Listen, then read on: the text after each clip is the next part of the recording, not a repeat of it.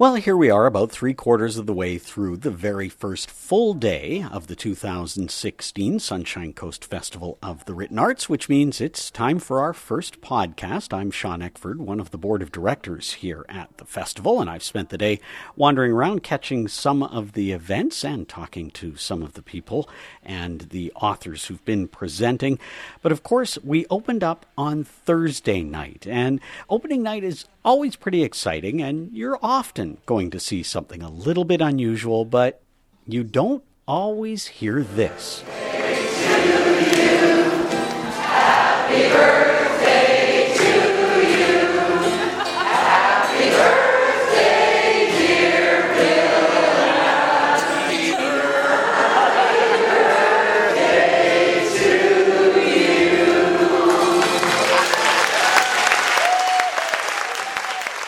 Bill Richardson, as well as a couple of members of our stage and front of house crew, were celebrating birthdays.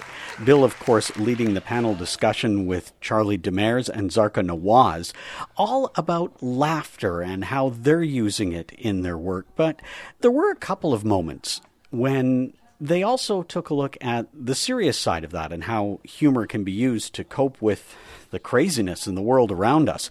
Here's what Bill, Zarqa, and Charlie had to say about that. With you, there's this really interesting balance of reverence and irreverence.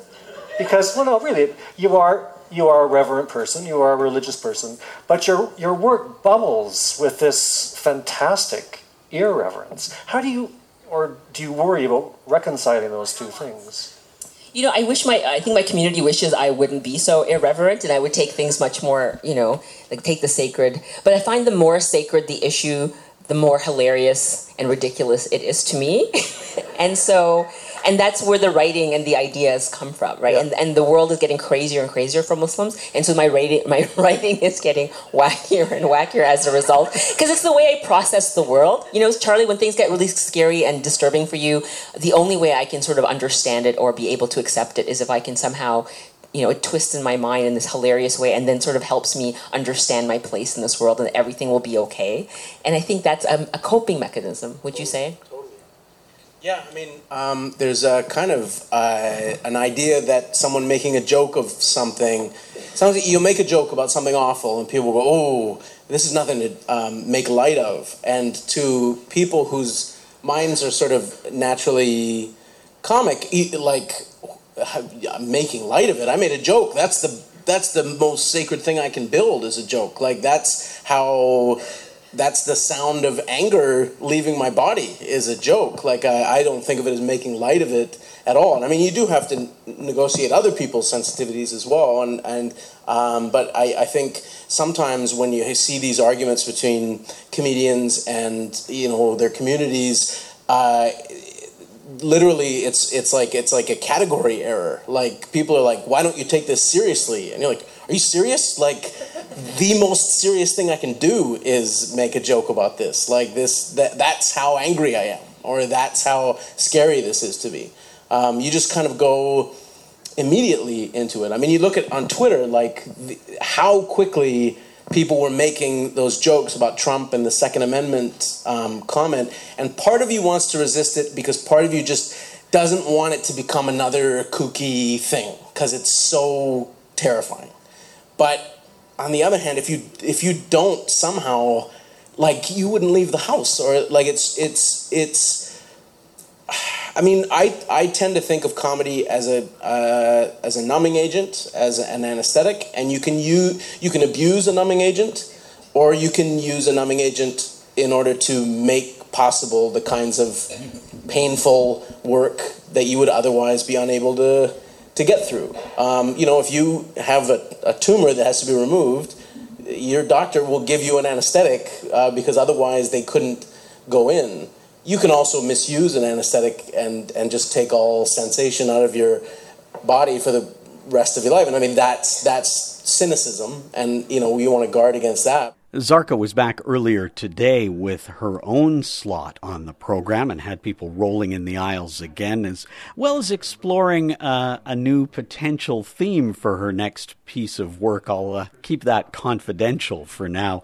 One of the other authors on the program today was Alissa York. Her most recent novel is The Naturalist, and I had a chance to talk to Alissa uh, about a couple of things. One of the things that I was curious about was after watching her perform on the stage and noticing that uh, she had a lot of fun with things like the accents of some of the characters in her book. I had to find out if uh, those theatrics were part of why she enjoys coming to festivals. Yeah, I do like the performance aspect of being a writer. Um, that's part of my personality. I have that mix of introvert and extrovert, and I actually years ago did some acting. So it's nice for me to get a little taste of of the acting, and yeah, I think I I feed off of that, and I enjoy being able to do silly voices and and. Uh, yeah, try out different accents. It's fun. Now, I don't want to give away any spoilers here, but if you have read The Naturalist, you might be a little curious about what happens next. And I also asked Alissa if we're ever going to find out.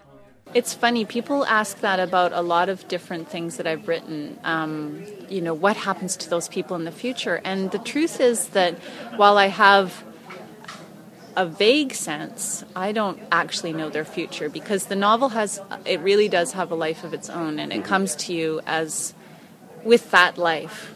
And so if if there's a sequel out there, I don't know about it yet. There's also some very serious subject matter on the program for our first full day. Michael Pond and Maureen Palmer talking about the book Wasted, a look at Michael's real life experiences as a psychotherapist who's also a recovering alcoholic. He talked a lot about the problems that he sees with the way addictions are currently treated and the prevailing thinking about addictions.